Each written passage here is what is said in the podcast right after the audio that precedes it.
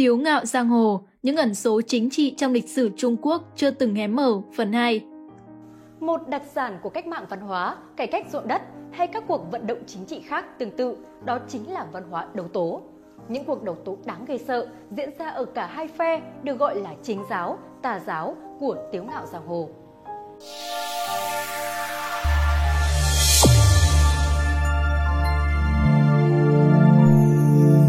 Những màn đấu tố rùng rợn mang phong cách của cách mạng văn hóa trong tiếu ngạo giang hồ.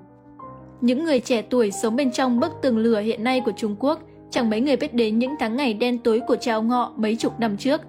Do chính sách kiểm duyệt thông tin gắt gao của chính quyền và Đảng Cộng sản Trung Quốc, thanh niên Hoa Lục ngày nay hầu như mù tịt trước những sự kiện như Thiên An Môn năm 1989, cách mạng văn hóa từ năm 1966 đến 1976, hay các cuộc vận động chính trị tanh mùi máu của Đảng Cộng sản Trung Quốc trong quá khứ. Đảng Cộng sản Trung Quốc sẵn sàng đổi trắng thay đen nếu cần thì tô vẽ, tẩy xóa hoặc thay đổi lịch sử theo hướng có lợi cho Đảng, đồng thời khuyến khích sự sùng bái vật chất, thỏa mãn dục vọng cá nhân để khiến giới trẻ trở nên vô tâm và ích kỷ, coi lịch sử là một thứ mơ hồ rắc rối và chẳng liên quan gì đến bản thân. Nhưng trong ký ức của những người lớn tuổi hiện nay ở Trung Quốc, những ngày tháng kinh khủng đó mãi mãi vẫn khiến họ không thể nào quên được. Vậy còn với nhà văn Kim Dung, cách mạng văn hóa đã ảnh hưởng gì đến ông? Từ thập niên 60 đến thập niên 70, Kim Dung và tờ báo ông sáng lập ở Hồng Kông, Minh Báo, trở thành tờ báo chống đối quyết liệt nhất cách mạng văn hóa ở đại lục, cùng những tay trùm cộng sản Trung Quốc như Mao Trạch Đông và bè lũ bốn tên. Minh Báo, dưới sự điều hành của Kim Dung đã trở thành một nơi tập hợp và nghiên cứu tin tức về cách mạng văn hóa, giúp người dân Hồng Kông sáng tỏ về bản chất độc tài, phản văn hóa và vô nhân tính của cuộc vận động này ở đại lục, đồng thời ngăn chặn những tư tưởng cánh tả nguy hiểm này trỗi dậy ở Hồng Kông. Vì việc làm ấy, Kim Dung trở thành nhân vật số 2 trong 5 người cần phải tiêu diệt của cánh tả cuồng tín và thân Mao tại Hồng Kông. Đến mức Kim Dung đã phải đưa cả gia đình đi lánh nạn tại Singapore. Cho đến nay, Hồng Kông vẫn được xem là nơi lưu trữ tốt nhất những báo cáo, công trình nghiên cứu về đại cách mạng văn hóa vô sản, một phần nhờ vào những đóng góp của Kim Dung. Nhưng chẳng nghiên cứu nào hay báo cáo nào về cách mạng văn hóa lại trở nên sống động như trong Tiếu ngạo giang hồ. Một đặc sản của cách mạng văn hóa, cải cách dụng đất hay các cuộc vận động chính trị khác tương tự, đó chính là văn hóa đấu tố. Những cuộc đấu tố đáng ghê sợ diễn ra ở cả hai phe, được gọi là chính giáo, tà giáo của Tiếu ngạo giang hồ những màn đấu tố và sát hại kinh tâm động phách trong tiếu ngạo giang hồ. Chính giáo cũng đấu tố. Đấu tố theo từ điển tiếng Việt Hoàng Phê năm 2018 được dẫn nguyên văn, tố cáo tội ác và đấu tranh để đánh đổ trước hội nghị quần chúng, từ thường dùng trong cuộc vận động cải cách dụng đất. Ở chương 40-41 của Tiếu Ngạo Giang Hồ, chúng ta được chứng kiến màn đấu tố của những nhân vật phe chính giáo thuộc ngũ nhạc kiếm phái với Lưu Chính Phong phái Hành Sơn, một thành viên của ngũ nhạc kiếm phái, Lưu Chính Phong là nhân vật trưởng bối lừng lẫy giang hồ, thuộc phái Hành Sơn bỗng nhiên rửa tay các kiếm quy ẩn. Trong buổi lễ rửa tay chợ vàng, có sự góp mặt của đông đảo bạn hữu giang hồ của ông ta, Lưu Chính Phong đã bị Tả Lãnh Thiền, trưởng môn phái Tung Sơn, minh chủ của ngũ nhạc kiếm phái sai người ngăn cản. Tới lúc đó quan khách mới biết lý do quy ẩn của Lưu Chính Phong. Số là xưa nay ngũ nhạc kiếm phái được cho là chính giáo, xung đột với triều dương thần giáo, bị coi là tà giáo hay ma giáo, như nước với lửa, mà đã phân chính tà, địch ta, ta tốt địch xấu thì dứt khoát không thể giao thiệp với kẻ địch. Đằng này Lưu Chính Phong lại kết thành chi kỷ với trưởng lão Cúc Dương của ma giáo, qua nỗi đồng cảm đam mê về cung đàn điệu sáo là điều mà các nhân sĩ võ lâm phe chính giáo không thể chấp nhận được.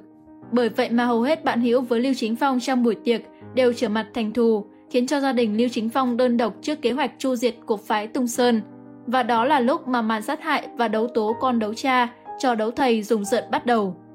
Còn ở bên tà giáo thì sao? Màn đấu tố tái diễn với một đại công thần của giáo phái Triều Dương, trưởng lão Đồng Bách Hùng, chỉ các lần trước ở Lưu Phủ, lần này trên Hắc Mộc Nhai, trước ở cái gọi là chính giáo, lần này ở ma giáo. Còn về phần thủ đoạn thâm độc khai thác những góc tối tầm nhất trong tâm hồn con người, như tham sống dở chết, như tham sống sợ chết, tham danh lợi bạc tình nghĩa, khiến những người thân thích cũng trở mặt đấu tố lẫn nhau thì không có gì khác biệt. Thậm chí một kẻ đã chết như Đông Phương Bất Bại cũng bị đấu tố, để những kẻ đang sống mới đây còn là tay tầm phúc, kẻ thân tín vạch rõ lập trường, chuyên tuyến với hắn hỏng thoát tội hay mưu cầu những danh lợi khi xun xoe quỵ lụy với nhà cầm quyền mới. Lật lại những trang sử đẫm máu và những màn đấu đố rùng rợn của Đảng Cộng sản Trung Quốc.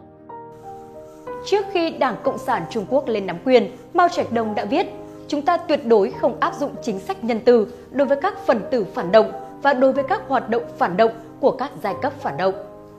Mao Trạch Đông thậm chí còn đề xuất rằng ở các khu vực nông thôn để giết các phần tử phản động nên giết hơn một phần nghìn tổng số dân ở các thành phố, nên giết ít hơn một phần nghìn.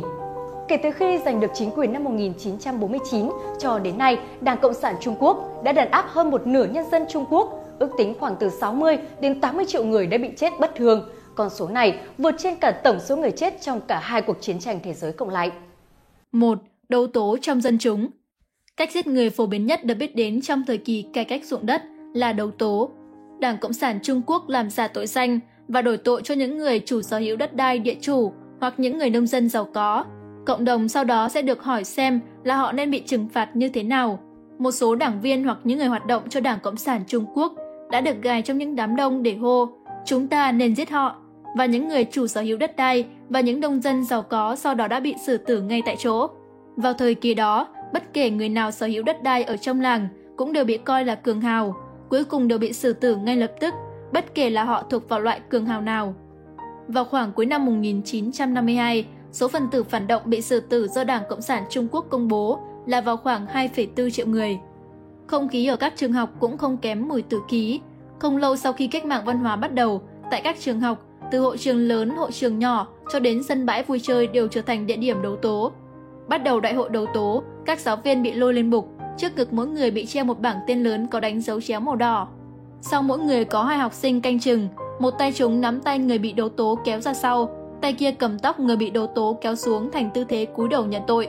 Tư thế máy bay cất cánh này đã trở thành tư thế kinh điển của tất cả các trận đấu tố sau đó. Có nhiều giáo viên bị hành hạ thể xác, bị nhục mạ bằng tất cả những lời dơ bẩn hoặc bị tra tấn đến chết mà không rõ nguyên nhân. Có thể chỉ vì những giận hờn vu vơ hay bất cứ dấu hiệu không vừa mắt nào về họ từ đám học sinh đấu tố, những kẻ đang muốn chống lại kỷ luật hay sự giáo dục của nhà trường, vừa muốn chứng tỏ lòng trung thành với cách mạng và Mao Chủ tịch lại không bị coi là phần tử không triệt để cách mạng. Chúng muốn theo gương lôi phong, một tay anh hùng cộng sản Trung Quốc nói rằng hãy đối xử với đồng chí ấm áp giống như mùa xuân, đối với kẻ thù nên tàn nhẫn giống như mùa đông. Còn ông trùm đảng là Mao Trạch Đông thì nói, đánh ai cũng cần tiến hành phân tích giai cấp, người tốt đánh người xấu là đáng kiếp, người xấu đánh người tốt, người tốt quang vinh, người tốt đánh người tốt là hiểu lầm. Những lời này của Mao đã được lưu truyền rộng trong Hồng vệ binh thời cách mạng văn hóa. Dù cho là bạo lực với kẻ thù giai cấp thì là họ đáng kiếp, cho nên bạo lực và máu tanh đã nhanh chóng chảy khắp mảnh đất Trung Nguyên rộng lớn. Trong bối cảnh nhân dân đấu đá lẫn nhau, người người tranh giành nhau thể hiện tính giai cấp của mình, mỗi người càng biểu hiện ra sự thù hận thấu xương, càng chứng minh đó là người yêu ghét phân minh, giác ngộ giai cấp cao, còn ngược lại là những người phải chịu nỗi hiểm nghi đáng sợ, là lập trường giai cấp không vững vàng. Vì vậy, tình thân máu mủ hay nhân tính, và nhất là đạo lý cũng chẳng là gì trước đảng tính hay lập trường giai cấp. Sau khi người thân bị định là kẻ thù của đảng, thì người nhà phải thể hiện rõ lập trường, không được hàm hồ. Sau khi Trương Báo Quân bị đánh hạ xuống thành cánh hiếu, con trai em gái của ông đều gửi bài đăng báo để lên tiếng phê phán ông. Sau khi một người khác là chữ An Bình bị đích thân Mao Trạch Đông chỉ định là cánh hiếu, con trai của ông đã giáo huấn cha mình như sau. Tôi xin nói với ngài chữ An Bình một câu trung nghĩa, hy vọng ngài kịp thời kiềm cương trước bờ vực, hãy chăm chú lắng nghe ý kiến của nhân dân, đào sâu nguồn cội tư tưởng phản chủ nghĩa xã hội, triệt để đối đãi với vấn đề của bản thân mình để tránh tự tuyệt với nhân dân. 2. Đấu tố trong nội bộ đảng Vì Đảng Cộng sản Trung Quốc hợp nhất các đảng viên của nó dựa trên cơ sở đảng tính, thay vì dựa trên đạo đức và công lý, nên sự trung thành của các đảng viên của nó đặc biệt là các quan chức cao cấp đối với người lãnh đạo cao nhất là một vấn đề trọng tâm. Lưu Thiếu Kỳ, một cựu chủ tịch nước của Trung Quốc, người đã từng là nhân vật số 2 của Đảng Cộng sản Trung Quốc, đã có cái chết bi thảm. Vào ngày sinh nhật lần thứ 70 của Lưu Thiếu Kỳ, Mao Trạch Đông và Chu Ân Lai bảo Uông Đông Hưng, vệ sĩ trưởng của Mao, đem đến cho Lưu Thiếu Kỳ một món quà sinh nhật, một chiếc đài để Lưu Thiếu Kỳ nghe bản báo cáo chính thức của phiên họp toàn thể lần thứ 8 của Ban chấp hành Trung ương khóa 12 rằng vĩnh viễn khai trừ tên phản bội, gián điệp và nổi loạn Lưu Thiếu Kỳ ra khỏi đảng và tiếp tục vạch trần và chỉ trích Lưu Thiếu Kỳ và các kẻ tòng phạm của hắn về các tội phạm phản bội và làm phản. Lưu Thiếu Kỳ sau đó đã chết trong cô độc, thân thể của ông ta đã hoàn toàn bị hoại tử và mái tóc bạc của ông ta đã xõa ra dài đến 60 phân.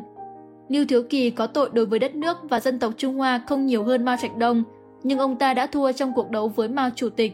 Bà Trương Chí Tân là một nhà trí thức bị Đảng Cộng sản Trung Quốc tra tấn cho đến chết trong cách mạng văn hóa vì đã phê bình sự thất bại của Mao Trạch Đông trong chiến dịch đại nhảy vọt, đã thẳng thắn nói lên sự thực và đã kêu oan cho Lưu Tiếu Kỳ. Bọn canh ngục đã nhiều lần lôi hết quần áo của bà ra, còng hai tay bà ra đằng sau lưng và quảng bà vào xà lim giam những tù nhân nam để chúng hãm hiếp tập thể cho đến khi bà bị điên. Nhà tù sợ rằng bà sẽ hô khẩu hiệu phản đối khi bị tử hình, nên đã cắt cổ họng của bà cho hở ra trước đó. Nhưng nhiều người có thể không biết rằng còn có một câu chuyện thảm khốc nữa ở đằng sau bi kịch này.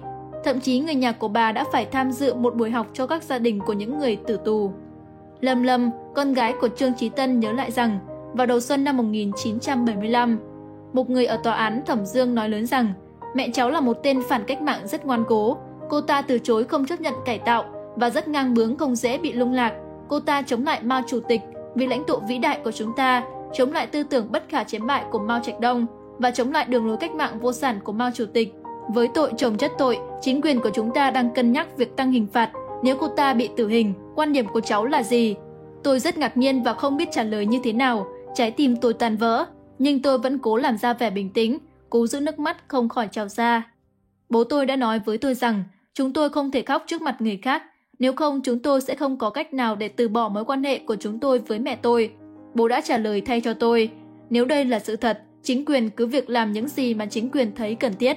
Người đó lại hỏi, cháu sẽ nhận xác cô ta nếu cô ta bị tử hình chứ? Cháu sẽ nhận tư trang của cô ta trong tù chứ? Tôi cúi đầu và không nói gì cả. Bố tôi lại trả lời thay cho tôi, chúng tôi không cần gì cả. Bố nắm lấy tay tôi và em tôi, rồi chúng tôi bước ra khỏi nhà nghỉ của huyện. Thật có khác gì hoạt cảnh của cha con Lưu Chính Phong hay ông cháu Đồng Bách Hùng trong Tiếu Ngạo Giang Hồ. Dưới ngòi bút của Kim Dung, dù là chính phái hay tà phái thì đều có người tốt kẻ xấu. Thực ra là chính hay tà thì không phải chỉ nhìn vào những lý tưởng cao đẹp hay chủ nghĩa hay những thứ nhân danh mà họ khoác vào mình. Chính hay tà thể hiện ở những cung cách ứng xử đối đãi của cá nhân hay tổ chức ấy đối với con người và xã hội theo tiêu chuẩn của sự thật, của lòng bác ái và lòng bao dung quảng đại. Ở bất cứ nơi đâu mà quyền lực của kẻ cầm quyền không có sự ước thúc, nơi con người không được tự do biểu đạt chính kiến, mọi tiếng nói khác biệt đều bị kiểm soát chặt chẽ, bị kỳ thị và đàn áp, nơi ý chí cá nhân trở nên rẻ mạt, nơi mọi tiếng nói của nhân dân chỉ là âm thanh lặp lại vô nghĩa của những lãnh đạo độc tài như Đông Phương Bất Bại, Tả Lãnh Thiền, Nhậm Ngã Hành, thì nơi ấy không thể gọi là chính phái được. Và đương nhiên, kẻ độc tài sẽ sử dụng đấu tố như một trong các công cụ để thao túng tư tưởng, dư luận, gây họa loạn nhân gian, từ đó có cơ hội duy trì quyền lực của mình cho đạt tới giấc mộng muôn năm trường trị. Kim Dung cũng muốn chỉ ra rằng dưới lớp vỏ của đấu tố và xù nịnh đều là mục đích cá nhân. Đương nhiên, luôn có những cá nhân ngây thơ tin vào chế độ vô điều kiện. Nhưng đa số những kẻ thực hiện những việc đấu tố và xù nịnh là vì tư tâm, vì sợ hãi, vì lòng tham danh lợi cho bản thân hay máu mủ ruột già. Và mục đích của cách mạng văn hóa chính là để hủy diệt văn hóa. Khi văn hóa, đạo đức, công lý bị hủy diệt thì nền văn minh cũng kết thúc và con người ta đều trở thành công cụ của ma giáo hết thầy. Chỉ đến khi nào con người thực sự có thể hàng phục tâm ma, uốc thúc bản thân theo những giá trị đạo đức và văn hóa truyền thống, thì lúc ấy trốn giang hồ mới thực sự có thái bình như kết thúc của tiếu ngạo giang hồ. Tiếu ngạo giang hồ vì thế vẫn còn nguyên giá trị thời sự vậy. Quý vị và các bạn đang theo dõi trên kênh Tiền đề lịch sử. Nếu thấy số này hay, đừng quên bấm like, share để lan tỏa thông tin ý nghĩa này và nhấn subscribe kênh Tiền đề lịch sử để nhận thêm nhiều thông tin lịch sử bổ ích. Còn bây giờ, xin chào và hẹn gặp lại.